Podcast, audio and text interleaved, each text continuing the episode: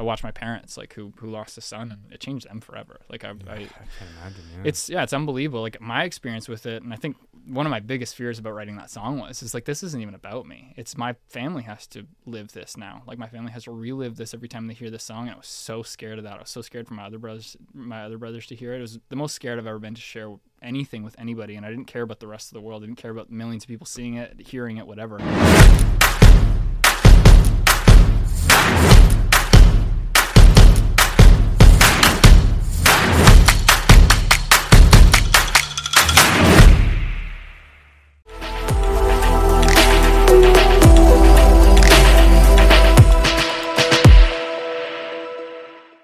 Ask you when people do you ever get the whole like Elijah Woods when people search you up they get Frodo Baggins They do. Yeah, does that yeah, ever yeah. bother you No, not at all. No, I it, I had there was a moment at the beginning of my career where I was like, should I pick another name because there's the, the SEO is not incredible, and then I was like, he doesn't have any social media, so I kind of just went with it, and it's great because I get tagged. Like in the beginning of it, I got tagged in a lot of stuff that was. Me like photoshopped onto his face or just him. Like it was all just like at Elijah Woods was or at Elijah Wood was so good at whatever film festival. And I'm like I wasn't in Spy Kids 3 but I'll take it. And um I, it's the worst at airports. Like airports is nonstop. It's like Yeah. they'll like because everyone's half asleep when they're like reading the the passports whatever. And I was there a couple maybe it was a couple months ago uh, the girl was half asleep reading my passport, and she was like Elijah Wood, and she kind of like perked up, and she looked up, and she's like, "Oh, it's not, it's not him." And I was like, "Yep, it's me." I'm a little taller than him too, so I feel like it's a bit alarming. Like people are like, "What is, what's going on here?" Yeah. oh that's awesome it's gotta be a wild story though every time you walk through an airport in general let alone having to like I'm not I'm not him I don't have a ring it's yeah, not me. yeah, yeah, yeah, yeah. No, no ring. I'm not bringing the ring anywhere. no, there's no plan. I have no sidekick. There's just, it's just me. but speaking of rings you've recently proposed I did. to your now fiance I did. Yeah.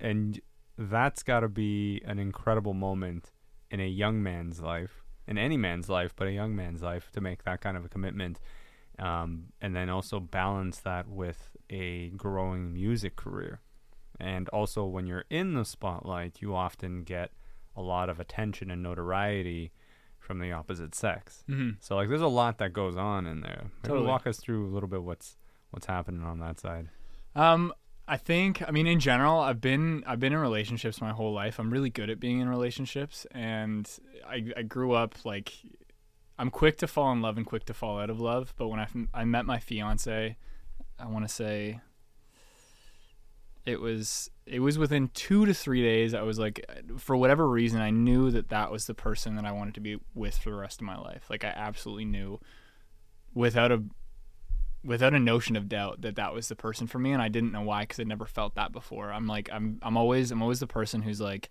um I think maybe maybe it's a creative piece of it. Um, it's like you have to fall in love with something to find out what it actually means, and to like get really involved in it, and to like see the see the end of something.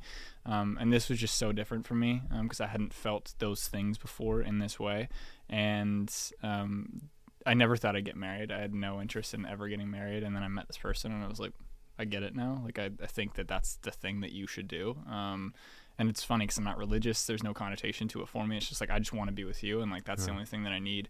Um, and I think I think the there's a I don't know maybe a an assumption in the music industry that it is very like oh you're on the road and there's all this attention and there's all this whatever. It's it's like it's whatever you let it be you know what i mean? Like it's you can find people in toronto walking on the street if you wanted to and like i'm just not looking. So like it's really easy for me to be like at a show and people are screaming and throwing things and saying whatever they're gonna say and it's like okay well no problem. Like i'm not interested. Like i'm I, i'm not i'm not available mentally. So it's it's not uh i don't feel those pressures um and i don't uh I think it's what you allow yourself to sort of feel, um, in in whatever context that sort of makes sense. I think there's like involuntary things that you feel like like I felt when I met my fiance, but um, in in large, it's like okay, am I emotionally available right now? Is this something that I'm looking for? Am I looking to fill a void? And for me, it was just never. It was never. It's not that thing ever, Yeah. which is cool. I mean, because a lot of people I think fall fall trapped to that in a lot of different scenarios, and it's scary. Like it's I, I have a lot, a lot of friends who are artists and they're on their road and they're doing whatever they're doing and i'm like shit bro like it's a scary place to be dating like it's not like dating people and dating fans and dating um I think dating as somebody who is like trying to be well known or trying to be um, trying to be famous in general, it's like it's spooky. Like anybody can say anything about you all the time, and like Doesn't take very much. Yeah. it doesn't take a lot. It just takes an assumption, and and uh, I'm not I'm never one to like um to acknowledge the fact that like uh, some things are bogus and some things aren't, but like it just takes one headline or it just takes like one thing and for me I just try to stay as, as far from that as possible. So I'm like a homebody. I don't go out. I don't do anything and it's not because of that, but I think it's like a good little cherry on top. Yeah. My managers like it a lot. Yeah, There's no bad stat of trouble. Yeah, yeah, no not a lot of bad press. Yeah. Yeah, except for this interview. So uh, just, Well, we're gonna uncover all, Yeah, the, all the dirty shit. yeah, this is it. Yeah. Um. Okay. So, how did this all like? Were you always? Was music always something that you wanted to do? No. So no, you stumbled definitely not. into it. I did. Yeah, yeah. Um, I definitely stumbled into it. I was I was pretty athletic growing up, and I thought like like anybody who's like 14, 15, full of testosterone, I was like I'm gonna play in the NBA, and I'm pretty tall. I'm like six five, so I was like I, I got a good chance. I could be like a shooting guard or something. so I put like my ten thousand hours in, did the thing, and then I played on an AAU team in um, in Ottawa, and we traveled around the states and just got the shit kicked out of us because it's just a different game. Yeah. Like it's just like you play against some of these like inner city kids, and they're just like, "Oh, I'm just dunking on you like Yeah. eight to ten times a game," and I was like, "Okay, I'm not that good." and then I went to university for a minute because I was like, I don't really know what to do with sports, and I went to I went into human kinetics in at St. FX University, and I just partied and just kind of like lost myself for a little while. And during that time, I'd started DJing. Um, I'd picked up some gigs uh, DJing, and um, I'd kind of stumbled into producing like ghost producing dance music for a bunch of DJs. So DJs DJs little parties at high school, and then that sort of carried on to um, onto university, and I started doing that, and I really really loved that. And then I got an opportunity to work with um, a good friend of mine who actually plays in the NHL of all things, and he was releasing music um, at the time. Um, and she was like, "Do you want to just like write a bunch of music for me and ghostwrite for me?" And I was getting paid like a thousand bucks a month or something like that. And I was like, "I'm dropping out of school. I'm just gonna do this. this Um, is it. This is it. Mom, I made it. and my mom my mom lost her mind she was like what do you mean like we, we had your whole future plan this whole thing and like that's scary as hell as a parent like if i if i'm picturing me in like five ten years and my kids like or uh, not five ten years but 20 years from now my kids like i'm dropping out and i'm doing mu- music i'm like For you're a an a month. idiot bro like what are you doing and it, I just locked myself away for like eight years. Like I just didn't, I just didn't do anything else other than make music and produce music and travel and write with people and do all this stuff. And then, um, I kind of looked up one day and I was like, oh, there's stuff happening. And through that, there was like a lot of detours and whatever. But um, I just decided that I was going to do music, and it just, it just, I haven't looked back, um, which I think was scary for my parents. But I think the first moment they they realized it's so it's so funny, and it's it was so. It was a really significant moment in my life, but like that's so such an incon, uh, insignificant thing to me um, personally. But the moment that they thought that I was doing something special was when I was on CTV's The Launch, which was like a TV show. And I was like, that had nothing to do with music. But they were like, they could tell all their friends that, like, yo, look, like he's actually doing something. He's not just in a basement somewhere. but for me, that was like, it was so nonchalant and like whatever. But yeah, it was really, really funny. But they're, they're so happy and they're so proud now. But it's, it's strange to watch that journey sort of like unfold because I had never in my wildest dreams would have even imagined that I, I'd be doing this. Like, Yeah. yeah, being on a podcast talking about my music is just hilarious to me. Well, you're very self-aware and very humble. Thank I you. appreciate that. Thank you. I try to be. I don't know. Yeah. I think it's um I grew up in a really small town and I think that comes with like a few things. Um one if you do something stupid, people make fun of you and they know about it. Mhm. Um and everyone knows your business, which is really really cool. So it taught me a lot about like just watching myself and just making sure like I don't look stupid because there's nowhere to hide, you know what I mean? Um, and I was also um, I, I grew up working in a bakery, and my mom owned a bakery for 25 years, so I knew everybody in town, and I got I got really good at talking to people because I'd work at the cash, Yeah. and I really really enjoyed that thing. And then I'm sure there's some sort of transferable skills of talking to people or telling stories or whatever it is um, from sitting and chatting with people in a cafe for eight hours a day for eight years or something. Yeah.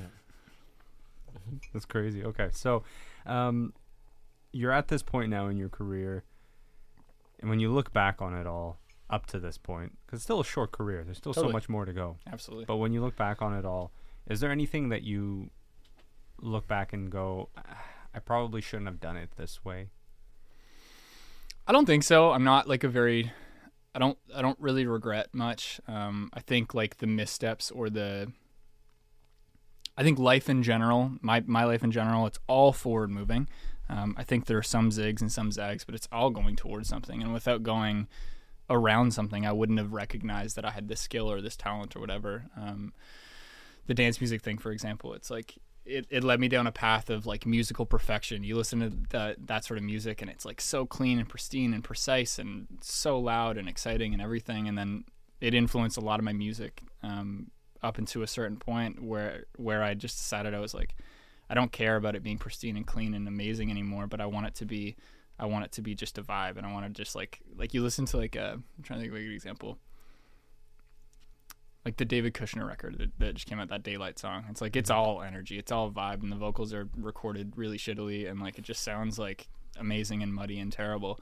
But that's the aesthetic, and it's a brilliant song. Like it's incredible. But I never would have allowed myself to do that. But without going down this dance music path, I wouldn't have understood that music could be that clean, so that you can make it that uncomfortable and that grimy and that indie and that whatever. But in a more broad sense, I think like I made terrible business decisions. I made terrible relationships. I made terrible friendships and partnerships. Um, and even it's it goes on all the time. I mean, you guys know, like you start a business and then things get weird with somebody, and um, or a collaboration doesn't work out or wherever it is, but you just keep going. Like that's mm-hmm. like that's for me. That's it. It's just I, I just have to keep moving forward, and um, I could probably rhyme off a thousand things that I've done that probably weren't good things or like not the best things for me in that time but I think I got further because of them in light of them because it made me look at it and be like, "Oh, now I understand that and I'll never do that again. I just got to I just got to move forward." But I think where you get stuck, maybe I don't know, it's kind of preachy, but I think where some people get stuck is they get stuck on repeating that same mistake and going into that same sort of pattern over and over and over again, which is something that I I work really hard not to do. Um, I think when you make the same mistake over and over and over again, there's some philosophical thing, just like that. That is what. Like at know. some point, you, you're doing it to yourself. You're doing it yourself, yeah. and yeah, there's. Uh, I, I can't remember. I can't remember who who it is. It's probably like Socrates or something like that. But ta- talking about what it means to be to be an idiot, and I always really really liked. It's just like it's not being an idiot isn't making a mistake. It's making the mistake, same mistake over and over and over again and expecting different results. And I was like, that's great. And I'm butchering this quote because it's beautiful and, and lovely, but um, yeah, this is a songwriter and me coming out just terrible. uh, but I, I always loved that because I was like, my goal is to not not make the mistake, not make the same mistake twice, or at least yeah. not make it multiple times. How do you how do you stop yourself from making those mistakes, specifically when it comes to relationships? Because no two people are going to be the same. If you had if you tried to do a collab with one person and it didn't work, or whatever the case may have been, then you go and you want to do another collab with somebody else. How are you how are you like how are you keeping yourself grounded with what could potentially happen and go wrong and at the same time also allowing yourself the ability to trust a little bit because ultimately you're going to have to do that as well like you're going to have to give some totally to, to, get some i think it's creating boundaries for yourself and just like seeing what you're willing to give um, i think there's a huge piece of the more vulnerable i am with people the more vulnerability i get back um, especially with songwriting. Like you look at something as vulnerable as writing a song, it's it's as personal as, as I get ever. Um, and when you give that away, it generally comes back to you. Um, but it's it's all the other things I think around the around the song that get weird. People get weird around money. People get re- weird around their rights and sessions. People get weird around um, the use of music and all these all these sorts of things. And for me, navigating the rest of it is in service of the song, if that makes sense. Like nothing nothing else really matters because that's why I do this. I love creating art and I love creating music that relates and music that connects people. Um, but meeting people and, and watching um, watching people sort of like I guess go through these or me going through these things, these these situations with people, um, be it um, a falling out or a friendship or a, a, business endeavor that turns sour. I think people are pretty predictable, and it's more what you what you give up in those relationships. Mm-hmm. Um, I think people people are in in large, and I don't mean this as, as a slight to humanity. It's like we're all we're all looking for something for ourselves. Like we're all in service of our own needs, and if we can all recognize that, I think it makes us better people. Like this this podcast, for example, it's like we all hope that this clip does millions and millions of views, and we both blow up from this and whatever. But if our intentions are good and we're bringing something together, like you have your own thing and I have my own thing, we bring that together and create something good from it. Amazing. But I think where it gets convoluted is when somebody somebody come two people come together and there's this expectation that one person is going to lift one person another person up. It should always be like you have your own thing and I have my own thing and we're making something something better together and I think that's one thing that I always try to bring into any relationship it's like with or without you I'll be okay mm-hmm. but I want to make sure that we can lift each other up at the same time is that if we're coming together it's going to be bigger than the sum or the the sum of our parts is going to be bigger this, than us individually and that's kind of what I like try to take to every relationship. And I think that's one of my re- the reasons why my like romantic relationship works so well is because we're both our own people. We both have our own stuff going on, and when we come together, we make each other's lives so much better. And we're mm. so different um, creatively. She's not she's not a songwriter. She doesn't do anything, and she she works at TikTok and entertainment partnerships, like the furthest thing from sort of what I do. But we come together on, on a lot of these really incredible things, and um, we both have things to offer each other. When you come home, come home from work, I come home from, from a trip. There's things that we can catch up on, and like that, that means a lot to me. So, when you start songwriting, do you have to be in a certain mood or place, or is it just for you? Um, it depends. I mean. I think you can always write a song. Um, whether it's good or not is the is the the thing. Like this morning, I wake I, I wake up every day and I try to write a song. Like okay. some some days it's there and some days it's not. I think that's the closest to religion I've ever been, closest to God I've ever been, spirituality, whatever you want to call it. Um, I think I think songwriting is just opening a channel. Um, there's a really great book on creativity. I'm sure you guys, if you guys haven't read it, um, you should. It's the Rick Rubin one, Creative Act. Um, mm-hmm. Wicked, wicked read. He talks about um, creativity is like a conveyor belt and your job is to just show up to the conveyor belt and see if anything shows up. And if you keep showing up, there there's bound to be something on this conveyor belt that you're going to actually like and you're going to tap into. But if you don't show up, then there's there's nothing that will happen. So writing a song is just that. It's just you show up and you hope that you can channel something. Um, but what you're channeling isn't even yours. You're just picking out these ideas that are presented to you. And I think that's like that's the spiritual part of songwriting for me. It's like you can sit down with the most information and the most intent and the most energy and love and being the perfect scenario with the perfect people and there's nothing there. Like there's no story there's no context. And then out of nowhere you'll be tired and hungover and like just got off a bender and you just went through a breakup and all these things and all, you're not feeling your hottest and then all of a sudden 30 songs will pour out of you. Mm. great example i was moving um, i just put out an ep in august and we just moved into a new place in July, on july 1st and we were packing up all of our stuff and then we are going on a trip in july.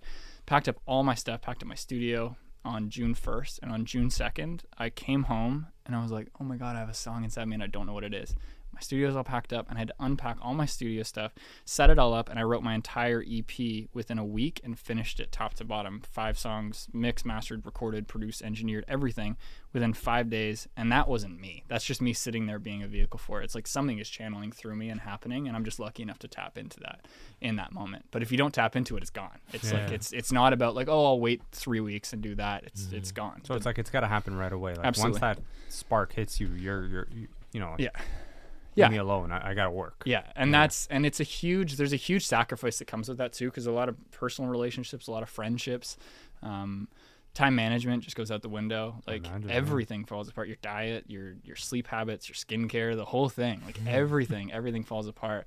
Um, but I think, I think as as a creative and as a as as a, as a as an artist and as a I guess as a business as well, everything is in service of that because that's why I do this. I don't do this for money. I don't do it for fame. I don't do it for anything else other than the feeling of when you tap into this God thing. And for for context, I'm not religious at all, but I think it's the most spiritual and beautiful thing in the world because when you tap into that, there's nothing. There's nothing like it. You are a vessel for something that isn't you. And when it happens, it's so incredible and special and real. Um, I wrote this song, or yeah, I wrote this. Uh, wrote 10 versions of this song. Um, I had a brother that passed away uh, when I was like 14 years old in the car crash, and I tried to write a song about it for like eight years and just couldn't do it. And for whatever reason, like I, the songs are all done, they just suck. Like they're just not, they're not good.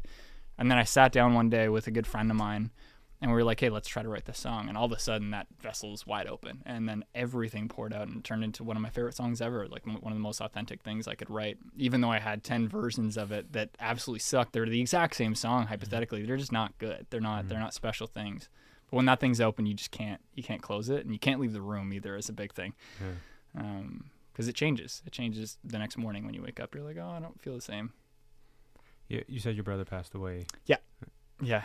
That was when he was 14 or when you were 14? When I was 14, When yeah, you it's 2000, 2008. So I'm 29 now. So it's Okay. a while ago. Yeah, it took, it took a lot to get through it. I mean, anybody who's gone through death knows that it's, um, I mean, especially somebody that close to you is, it's weird. It's just like, I don't, I don't feel, and I, I, I think the song helped a lot uh, with that, or just writing songs in general.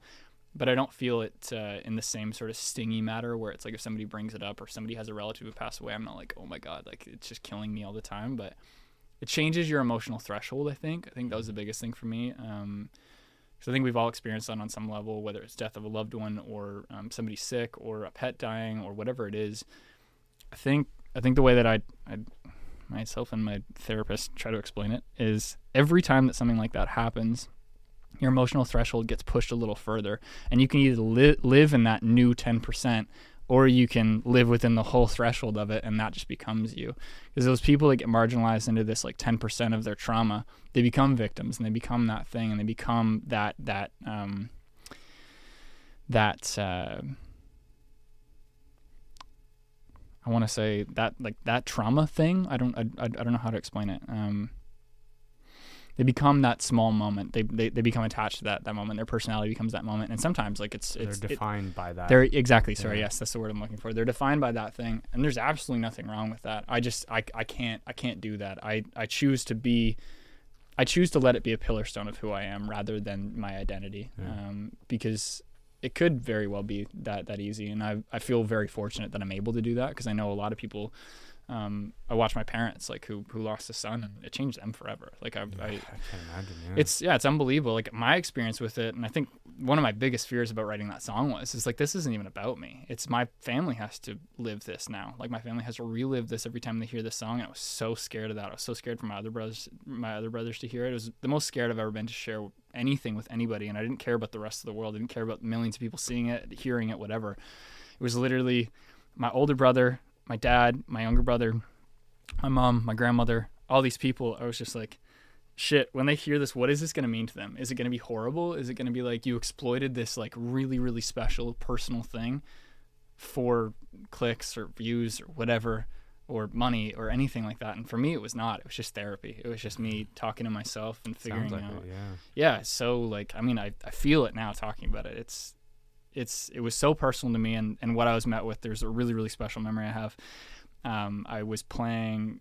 or i just recorded the song i just finished it and i had sh- i didn't show it to anybody and the first person i wanted to show it to was my dad um he grew up in bands and played music my whole life and taught me how to play guitar and I recorded that song and I finished it. And I sat in a Costco parking lot. Um, I just bought a new car and we listened to it um, in the pouring rain. And it was like so special because I was so scared about what he was going to think. And it was such a, it was such a real, um, immediate moment. And we were so present. And it was so, um, it was like it was like my older brother was right there, which was really really cool because that's like that's that's why I want to do this. It's just to create that human connection and create those moments. So it's like I think it's called cat- cataleptic impressions. The first time you feel something, I don't know. There's a good word for it, but I'm probably I'm just misquoting everything. This I'm just making shit up. But, yeah. uh, but I but I I love that, and I'll always have that feeling, and I'll always have that that memory um, of that song. Um, that helps me like package those emotions away. That helps Yeah. me package those things away, which is which is really cool. Anyways, this is my tangent about dead people. no, hon- honestly, that's it. Th- firstly, thank you for sharing that. Mm. Um, I think it's an emotional outlet, right? Totally. And I think if you were so intent on the clicks, you would have probably just released one of the other eight or nine versions. Yeah. Right. Like, and I'm curious to hear about. You know, you said your dad was there with you and he was present. What was his reaction to it? Um, he said something I'll never forget. Um, and as a as a songwriter um, himself, and as a as a musician himself, he said he'd been trying to write that song for ten years, and he was like, I could never do it. And he doesn't release music or anything, but he loves just writing music. And um, he was like, that is the song that I've been trying to write for a very long time. So that made that made me really happy. But that just goes back to say that these songs aren't mine. They're not mine. They are the universe's, and I'm just channeling them. It's like we're all trying to tap into the exact same thing. It all comes from this table full of ideas. Yeah. And if I hadn't written that song today, Dean Lewis would have written it, or Julia Michaels would have written it, or it could have been a Jeff Wood song, my dad's song. You know what I mean? It's like it's not it's not my idea. It's just the, Yeah. it's the universe's, and I'm just tapping into it, and I just keep trying to tap into it. So. Were you close with your brother? Uh, yeah, yeah, I was. Um, he had lived in Australia for the last few years um, before he had passed away. Um, He's older than you. He's older. Yeah, Okay. he would have been. He's a fair bit older than me. He's nine years older than me. So Okay. yeah, thirty-seven. Probably would have had a couple kids now, a Mm. wife, the whole thing. But yeah, his um. Yeah, he died in a drunk driving accident. Um, and it was it was really it was it was a lot for me because it was just the time that I had like started experimenting with alcohol. Like you live in a small town, and I was like 13, 14, and I was like, let's go to a party and Yeah, get drunk, whatever. yeah. And it kind of pushed me off a deep end for a little while because it made me feel like maybe this is I don't know. This is probably TMI. I never even talked about this, but um, it kind of pushed me off a deep end in terms of like high school. I just drank all the time because I like I felt like it was kind of like I was closer to him. Maybe there's probably some unpacking that I got to do there. And then I stopped drinking for a couple years after that because I was just like I don't I don't really enjoy this. By the time I was old enough to drink, I'd stopped drinking, and then I was like took a couple years off, and then I drink casually now, but it's not it's not like that. But it it it really it gave me a strange relationship um, with grief as well because I just didn't deal with it. Like I didn't deal with it at all. I don't remember a situation where I had talked about it with anybody, including my parents, including my other brothers, until I decided to unpack it at like 22. What was the if we were there when this was all happening, Hmm. what would we have seen? What version of Elijah would we have seen Uh, which at, at what point? during like when you were just basically drinking it all away? Um, Because it sounds like you were just burying the emotions. I think I think it was just coping. Like I don't even think I knew I was doing it. I Hmm. think like my parents sat me down when I was like 16 or 17. There was like, hey, there's a history of alcoholism here, and there's like a lot of issues that have happened with this. Like I just want to make sure you're okay. And they understood that I was like in a small town and I was bored and I was doing the thing. But I think I was pretty um.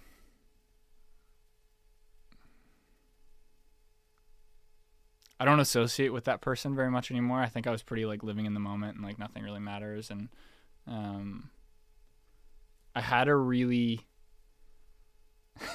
do you know? Do you know? Do you know the band Limp Bizkit?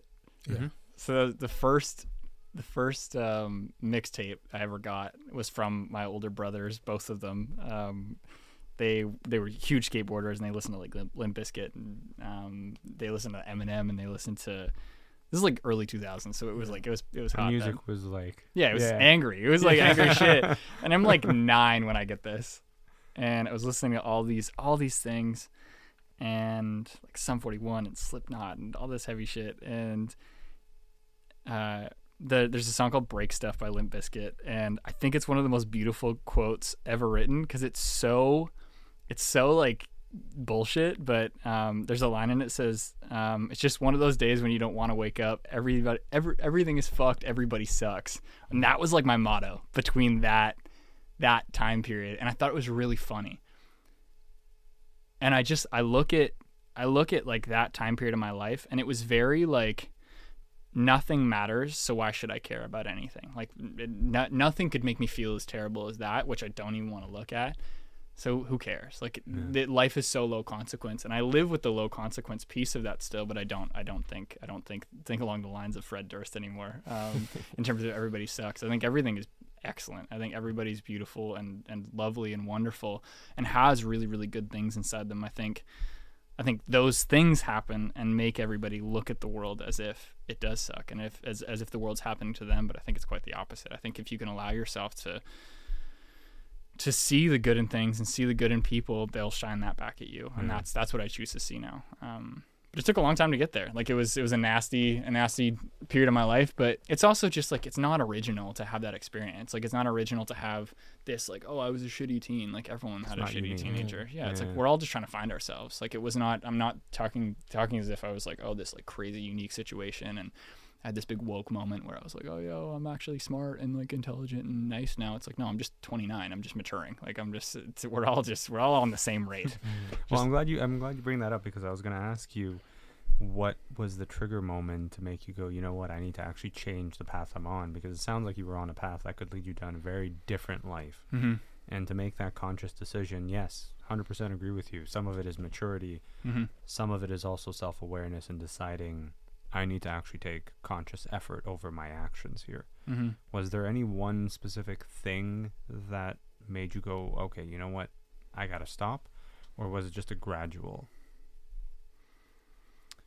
Um, I wonder. I I'm sure there were a few things. Um,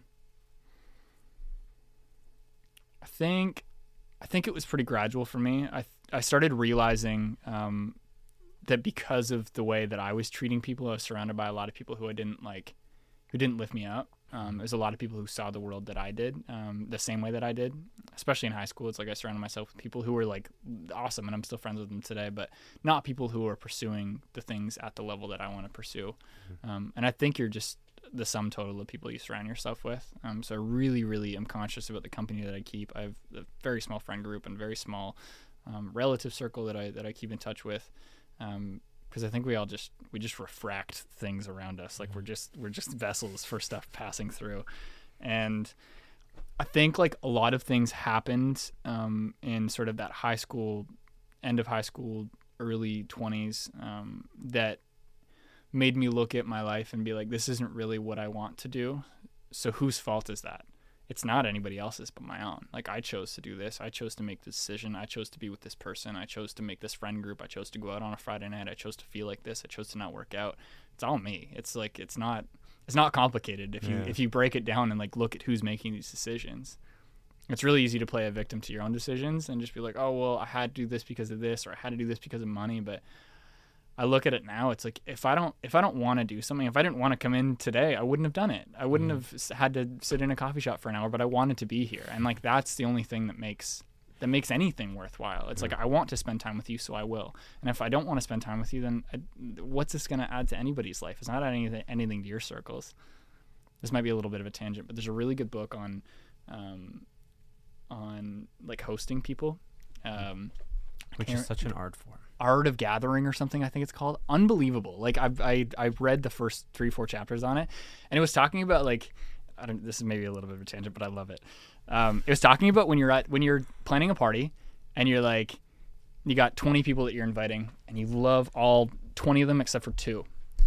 When you subject the group of 18 to those two people, you're not ruining your night, you're ruining everybody's night because those people know that they're not happy there. That people aren't happy having them, and just because you're inviting them because you want to extend the extend the like the group um, or or make everyone feel included, it actually just ruins everybody's night. So there's this whole thing about about being like it's okay to say no and it's okay to say no, this isn't going to happen or not mixing friends or whatever it is.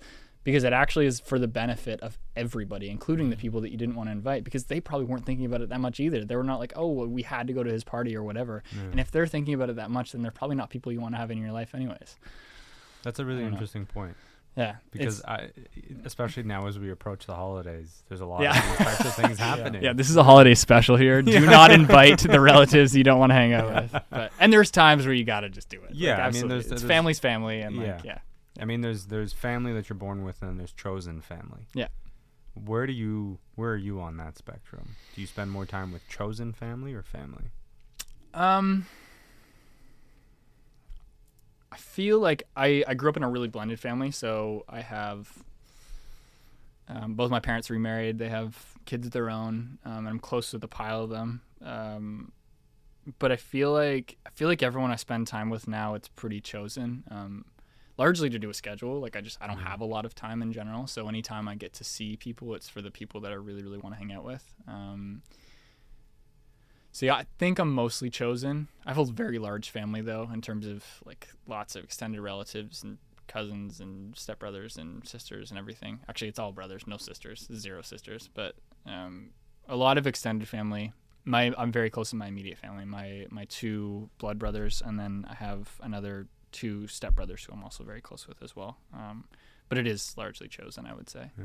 I think as you become like older, um, your circle gets smaller just naturally, and you have less time. And for you to spend time with people, it's like you got to make sacrifices. So if you're making those sacrifices, it's like you, you, you go and visit them. But I am very close to both both my parents too, um, and their and their spouses. So it's good.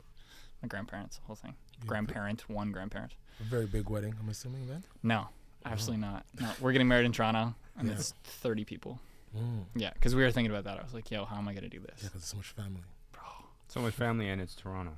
Yeah, Like, we're- like oh my god, like, Venues alone. No, it's not. So Yeah. yeah, I grew up in Perth, Ontario, which is like Okay. super small. So we we thought about doing it out there. Um, my fiance's from near Kingston area, like um, on the Thousand Islands area. yeah. Um, beautiful spot. Yeah, it's lovely. And we thought about doing it there, but it's almost too low lift. Like people could come. And we're like we're like, yo, I don't I don't want that. So we are we're taking our budget that we were gonna have for a wedding and we're going down south and renting a boat for a week. Nice. Oh, Yeah. very Yeah. So I was like, it's the same amount of money. It's Yeah. just now that we get to enjoy it with like six other people. So we're doing a small wedding here for the for my grandma and my fiance's grandmother and Yeah. her parents, and like we'll have a little ceremony, whatever, and then we're gonna have a small party after, just like a like a reception. Come by and have a drink. Like it's no Yeah. no. uh it's not a three day excursion. It's straight up. It's just like There's some come that are like seven Saturday. days long. Bro, I can't. And you know what? insane. It's not for me. Like it's just like I understand you have a big Italian family, you got to do that thing. Like I very much appreciate it. I have uh, some lovely friends who have massive massive weddings and they're so cool and so fun, but by day 4 I'm like I'm over celebrating you. Like I love you, but like I, this is a lot for yeah, me. Yeah. yeah. I don't want to see you for a while. Yeah, I'm good. Yeah, I appreciate you paying for my dinner, but I'm not going to pay for yours of my wedding. So. Oh, that's awesome. Yeah. So, how are you balancing a, a music career, planning a wedding, maintaining a circle, being an entrepreneur, being responsive to your fans, like all of these different hats that you're wearing? Mhm. Uh, when you de- when you dedicate or allocate some time to one thing, you're naturally taking away from the other. Mhm. How are you balancing all of this? Um, one, really great people around me. Um, I decided to go independent a couple of years ago, so I'm fully independent on the publishing side of things and master side of things, which means I own all the rights to all my music, which is great. Um, in 2023, that is the trajectory of things, which is amazing. Um, and because I produce and write it and mix and master it all, it makes it really lucrative for me. I like I can be on TikTok and I can promote my stuff, and then I see every dollar that comes in, which is Yeah. lovely. Um, so because of that, I've been able to hire some really, really incredible people. Um, I have a couple managers, a social media manager who helps me out, um, make sure that I'm getting posts up every day, making sure that I have content planned for weeks. So I'm going on vacation on the 9th for five days and making sure that on the 9th there's still stuff happening and people are commenting back and the whole thing. Um, for me, it's all about it's all about um, when I'm doing something, I'm fully invested in that thing. So if if we're here talking on, on a podcast, I'm not on my phone. I'm not um, managing six other sessions. There's no there's nothing going on outside of me. Um, there's nothing going on outside of where I am right now, um, and I take that with me. I try to take that with me everywhere. I'm like pretty. Um, I think one of my greatest strengths is I'm very efficient. Like in terms of if I'm if I'm doing something, I will do it to the nth degree. Whether it's buying a camera, I'm literally looking at this camera here, and I'm like, what focal length is that? Because I'm like obsessing over like what what situation that is. Because I've I've recently gotten into that over the last couple years, and I just I want to make sure that my content is the best quality. I want to make sure that um, my music's the best quality. I want to make sure that everything I'm doing is is the best quality. So for me, it's about picking picking the thing that I'm doing that day and just doing that. And if that's playing Call of Duty on my couch, then I'm absolutely doing that. Like yesterday, I literally did not get off my couch, and it's my favorite day I've had in a long time. Like I haven't had a day like that in like a couple yeah. of years. Like I couldn't remember. I was like, when did I last do this? And it was the best. I ate chips and I sat on my couch and I was like, hell yeah. But then I went in the sauna and like did the whole thing because I felt terrible Yeah. after. But it After was- eating a bag of chips yeah, it and was playing Call nasty, bro. It's wild because like I used to do that when I was younger. Like Yeah. like 20 years old, I'd be like crushed three days or something like that. Go like hours and yeah, hours. Yeah. and like, hours. have a weekend with the boys and just like you set up for like yeah, it is nasty. I, I can't do that anymore. But it was good. It was like a good little reset. But I'm I'm really um I'm really precious with my time, and um I've created a world where um I don't know. It's it's uh, this this is the most braggy I think I get. I've created a world where I can do anything I want whenever I want, which is absolutely incredible. I have a schedule that I have to adhere by, but if I need to cancel anything, if I need to change anything, it's all it's all me. Like I can cancel it. It's, there's no label asking me for things. There's no huge international team being like you got to be here and here and you got to tour this time. It's like if I don't want to do it, I don't do it, which is incredible. Um, and that took a long time to get here. Like I've, I've built I built a business and uh, and um, a social media platform and um, a music marketing platform that allows me to be anywhere in the world whenever I want with the people that I want to be um, and and create wherever I want to go. I have a portable music studio I can create in Tahiti if I want to. Um, It's pretty cool. which is awesome. I can be anywhere in the world, but I love being at home. Like I love being with my things and my people, and um, just in a routine. So it's it's it's the flexibility of things and the efficiency of things is when I'm doing them. It's like I'm absolutely doing them 100. percent What was that decision to go independent? We're we're seeing a lot more of that. Mm-hmm. Now, there's oftentimes like it's easy also to hear some artists talk about how you know the big bad labels Mhm. will, will take everything from you, and it's then we've boring conversation. well we've also had artists come on and say honestly, if it wasn't for my label, like they've done incredible things Totally. for us. So like I, I think it's always somewhere in the middle between the two extremes. But for an artist to decide, I'm gonna go independent, especially when a label comes to you and says, "Hey, we'll fund this whole operation." Yeah. How did that process happen? What made you decide that this is the route you wanted to take, knowing the risks and the pitfalls of doing that? I think um, I started I started music production as I mentioned. Um, so for for anybody who doesn't know, uh, music production is very expensive. Like it's very expensive to rent a studio, um, and it used to be a lot. Like back in the 70s, 80s, you'd have to go into a studio and record it to tape, which costs tens of thousands of dollars. Pay an engineer, pay a session player, pay whoever. And with my upbringing and getting into dance music and doing all this stuff, it's like I learned how to make music on a laptop. Like I make everything myself, I record everything myself, and with that, I taught myself to play the piano, I taught myself to play guitar. So 95% of the records that I put out um, have all been entirely me, um, which up until very recently was a very expensive process. So that was step one in terms of in, in terms of okay, well, could I be independent because the music cost me zero dollars to make? Awesome. I'll even I don't even hire producers like for my stuff, and like producers kind of range between two thousand dollars a track and two hundred fifty thousand dollars a track. Like it costs a lot of money to make a single song, so it's all over the place in terms of your fees. So every song I look at, okay, I saved a hypothetical twenty five thousand dollars here, and like that's the, the made up mm-hmm. number. Sure. But I'm I'm I saved that much money, and then I look at how much it would have cost me to hire or cost a, a record label to hire a marketing team to say, okay, we're gonna um, set up a, a media run of you doing all the the U.S. or whatever and uh, doing all this publicity and all these things, and that costs fifty to eighty thousand dollars per song per week, basically. Yeah. It's so expensive. And then I look at the traffic that I drive on TikTok, and I'm like, okay, I've offset offset that, so I've saved all of that money, and now I can collect all of those things direct because I don't need to I don't need to outsource a media company. I don't need to outsource anything. It's like I can build social media from my bedroom and go to reach millions of people. I have a song this week that's like number 1. It's been number 1 in Thailand for 2 weeks and it's like I've never been there. I've never been there ever, but that is just social media.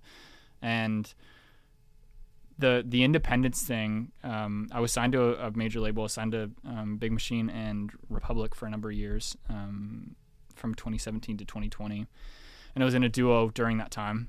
And it was really great. Like I think anybody who's like, "Oh, Big Bad Label took all my masters and they did all these all these terrible things to me." It's like, no, they didn't. You signed over your rights to your music. It's been happening forever for an amount of money that you needed at that time. Like you were Right. broke before that. Like don't forget, like these labels aren't criminals. They're just smart business people. Like they're just No. and it is predatory. Like it absolutely is predatory. You're taking somebody's like, I'm I'm, I'm not going to negate that the fact that like a lot of artists don't know how it works and they don't know how the, the business end of things works. So it is predatory. Like it's I, I very much agree with that. Um, but it's not it's not new. It's not like oh they pulled the wool over my eyes and all of a sudden this is happening. It's like it's it's a boring conversation to have in terms of like oh my label's screwing me. It's like no they're not. You signed this deal. Like you should have read it and you should have you should have had the the the wherewithal to understand that like okay if i'm in this for five years then i'm in this for five years and i gotta i gotta live with that if a song blows up if a song does whatever um but yeah for me it was it was very much it cost me zero money to make and social media was really really happening at the time. This was like 2020 and i was like i just gotta put this out and figure out what i'm gonna do with this and i just bit into it. I just i forgot the cringe stuff and i forgot all the stuff that i was raised with all these like um all these like oh you shouldn't put put yourself out there on social media because it's awkward and cringy and showing people who you are on the internet is like lame and all this stuff and i was like fuck it i have to do this because otherwise nobody's gonna pay for my life and I look back four years later, three years later, and I'm like, I'm so glad I did. I'm so glad I invested into this. And like, I, I make videos all the time that I'm like, yo, this is dumb. Like, this is not a good idea. Like, who's going to watch this? And it'll be like 10 million views. I'm like, okay, great. That paid for my house. Like, it doesn't, like, it's, it's nuts. It, and that's the piece of it that, that I don't understand. Um, I don't understand on a, on a macro level, but on a micro level, I think it all just means consistency and, um, and a willingness to participate in the thing, like a willingness to do good in that thing. So it's whether it's making a video every day and making it to the best of your ability. It's like if you keep doing that and consistently keep doing that, you're going to something will happen. Absolutely, it will do more than you not posting that video. Mm-hmm. And that was the that was the outlook that I that I took. I was like, I just got to commit to this and do this thing. Like the conveyor belt. Exactly. Every day, every day, Every you got to day. show So up. show Yeah. up. Yeah, you just got to On show the up. days you don't feel like it. Even on the days you don't feel like it. And it's not and it's not because it's work. I think that's the main thing. It's like i didn't show up and i was like like on the days that I, I, I didn't feel like it it wasn't like oh my god i gotta do this. Like i gotta i gotta keep doing this. It's like no i had my goal in sight. It's like it's not about the the daily like oh this didn't go viral so this sucks and my life sucks and this is horrible. And i've obviously gone through those periods but it's always it doesn't matter about the day to day oh this video did 10 10,000 this video did 100,000 this video did one view. It doesn't matter. It's like the end goal of that is always hundreds of millions of views. It doesn't mm. matter. It doesn't or hundreds of millions of dollars you know what i mean? It's like the the end goal is always there and it doesn't really matter how you get there but as long as you're consistent and like as long as you're putting out the best of your ability you will get further than you were at the start without putting any effort in so that's what i try to keep in keep in mind. But the long and short of it is the independence thing was a value add. It's are you are you adding value to what i'm creating and how are you adding value? I don't get approached by any any any any record labels now like at all because they know that i'm running a successful business. And they look at the numbers and they're like i see what you're making on on streaming. I see what you're making on youtube. I see what you're making on publishing. I can't afford you. And it's not about it's not about um, oh, it's tens of millions of dollars and it's like huge. It's just like I'm not going to give up my creativity for X amount of dollars and for X amount of um, like resources that you have to take me take me globally. Right. Because I already like I, I have it and I'm I'm good. I'm chilling. Like I'm having the time of my life making music at my own pace with an amazing team of people around me. And it's just not the, the plus minus on it doesn't make sense to me. It's, there's no there's no advantage to me being like on a on a team with um, like let's use Republic for example. They're amazing people, best in the world. But like if they have Ariana Grande and Taylor Swift and the Weeknd and then me, it's like, well, who's the priority? Who's making more money? It's like that, that, that makes sense to me. Like, why would they put any effort or any resources into what I'm doing? Right. So then it becomes a matter of deciding whether there's even a fit for you at that point, Mm. money aside. It's just can you even get the attention that you would need Mhm. to continue to grow type of thing. Yeah, yeah. And could you, could you, or would you even want to invest into something that's already, it's already sustainable. It's already, it's, it's doing its thing. Like, I'm, my my goal with this whole thing is just like in 10 years I'm going to sell it all to a private equity firm because it's just recurring revenue. Like it's not I'm not selling it to a to a to a record label for them to exploit it for X amount of dollars. Like I have I have an asset now that generates X amount of dollars a month, and in ten years it'll be twenty X that. And every single month, like that's what all these private equity firms look for. They just look for recurring revenue so that they can write it off into their books. Like that's what that's what I that's where I'm headed. I'm selling my catalog of music, whether it's on the publishing side or mastering side, or at publishing side or master side, to a private equity firm just for a load of cash, and then I can reinvest that somewhere else and take my life somewhere else, or keep creating creating art. The example is like if you have a paint, if you're a painter, hmm. and you create, if I painted this table, this table is worth four hundred dollars, let's say, and I painted this table, it's now worth five thousand. It didn't cost me anything to paint the table, but I then created an asset that was worth five thousand dollars. Mm-hmm. I can do that forever. But if I paint 20 tables and then sell them to a private equity firm, my my threshold of of value is now fifty thousand dollars, and it was nothing before that. Yeah. So now I have this baseline. It's like taking out like a mortgage on yourself, basically. Mm. So I'm gonna do that forever because I have this asset that I'm creating for free. Yeah.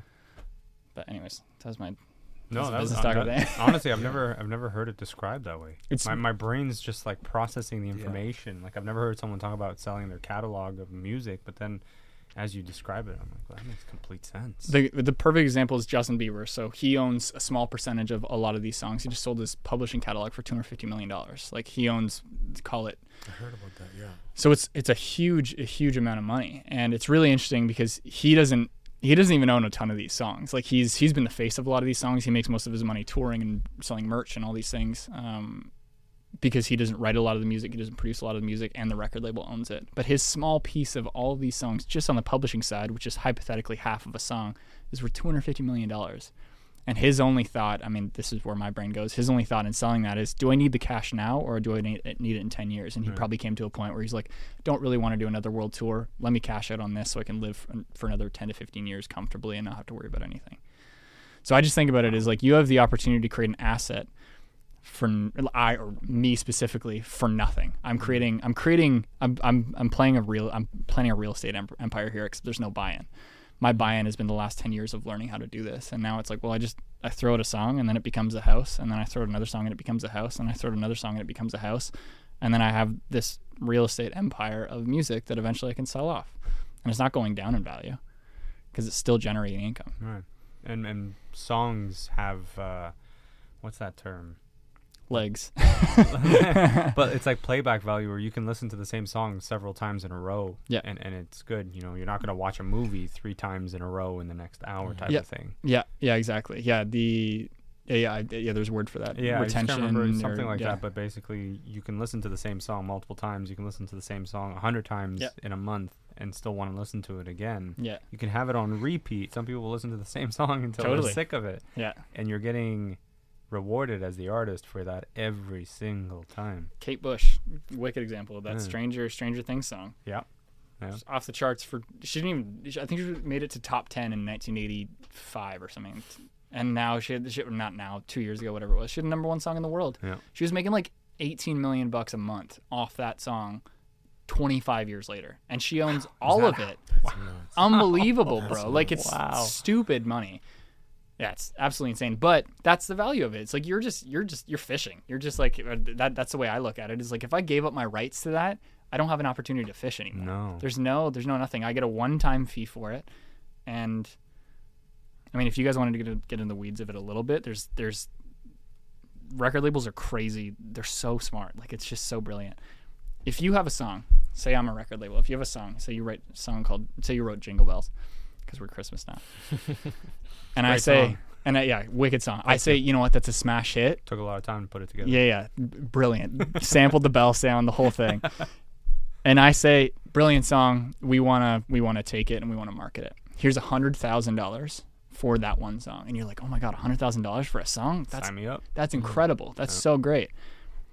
You have to pay back to the label the hundred thousand dollars plus majority of the time 50% of all marketing costs which could be zero dollars or 10 million dollars over its lifetime doesn't matter before you see a penny.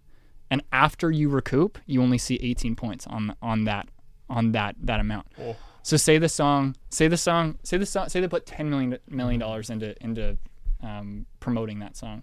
You're on the hook for 5 million plus the initial 100,000 plus whatever else they spent on you as the artist so say your total P&L is 6 million dollars you see 18 cents on the dollar after you recoup 6 million dollars on that song It's not.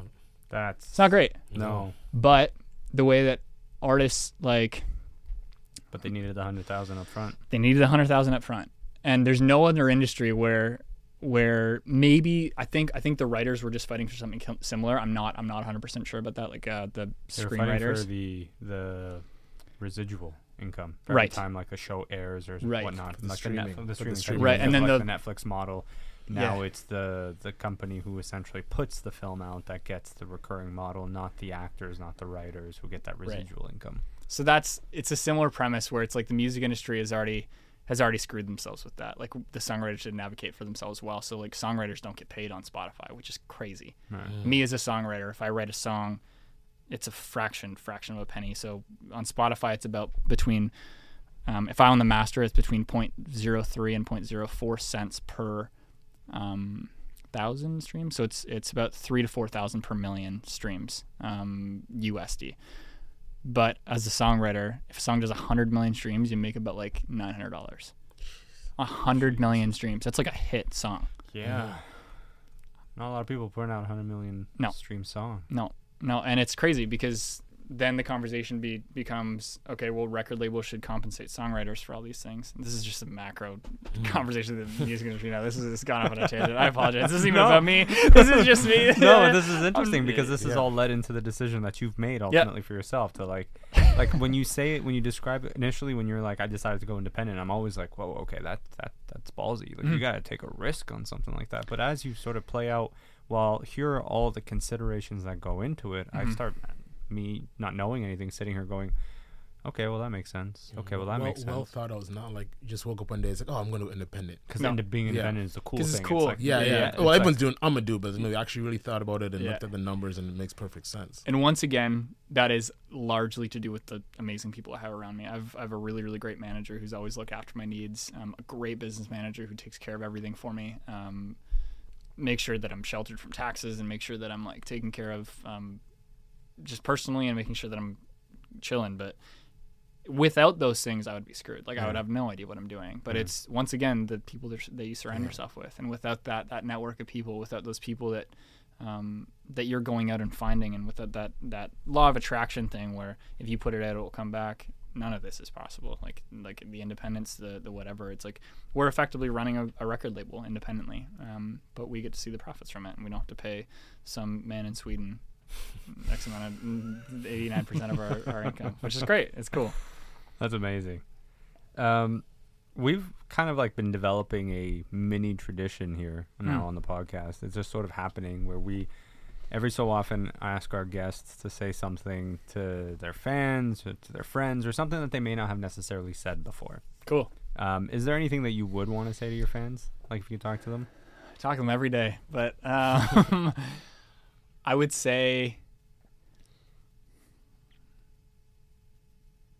I don't know. There's so much pressure to be like fucking impactful or something. Um, No, just I think like none of this is possible without you. It's like none of this is possible without people supporting music and people caring. I think people are always really hung up on the fact that like social media is terrible and TikTok's terrible and it's ruining the music industry and whatever, but it's always just vehicles for people to find new things that they like. And for me, I've been able to capitalize on that in whatever way I've been able to.